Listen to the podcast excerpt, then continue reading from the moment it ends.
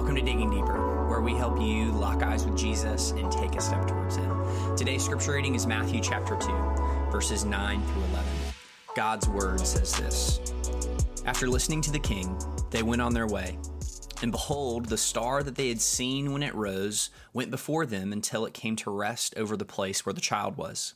When they saw the star, they were rejoiced exceedingly with great joy. And going into the house, they saw the child with Mary his mother, and they fell down and worshipped him.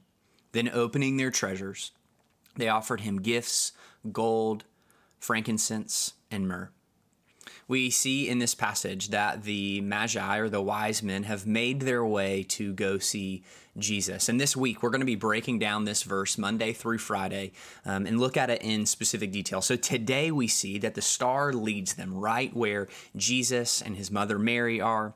And it says that they rejoiced exceedingly with great joy.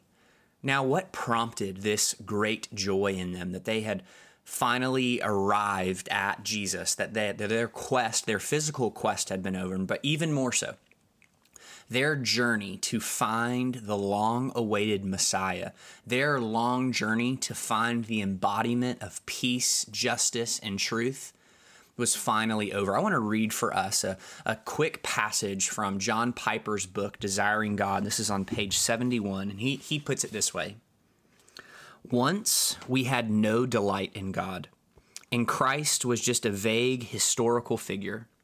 What we enjoyed was food and friendships and productivity and investments and vacations and hobbies and games and reading and shopping and sex and sports and art and TV and travel. But not God. He was an idea, even a good one, a topic for discussion, but he was not a treasure of delight. Then something miraculous happened. It was like the opening of the eyes of the blind during the golden dawn.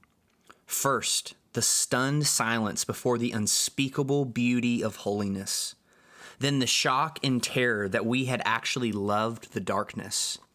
Then the setting, settling stillness of joy that this is the soul's end. The quest is over.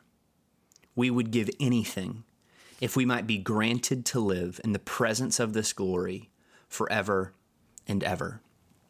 The quest is over. That for the longest time, for these wise men, the, I, the Messiah was simply an idea, simply a, a concept to be considered. But now, the quest is over because the Messiah lays before them the king of the world sits before them. And so, because of this, they rejoiced exceedingly with great joy. And for us today, if we are on the search for truth, meaning, purpose, and identity, we will live a life chasing those things until we arrive at the treasure of the world, which is Jesus Christ in whom we find our purpose, in whom we find our meaning, and in whom we find our identity. This Christmas, may we say, the quest is over. We have found the one, and we delight in him. Let's pray. Our Father, we thank you for your word.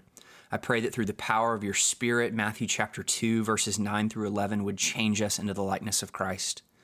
And Lord, we just declare that you are the one that you are the one that our hearts long for. You are the one in which the world um, aches for.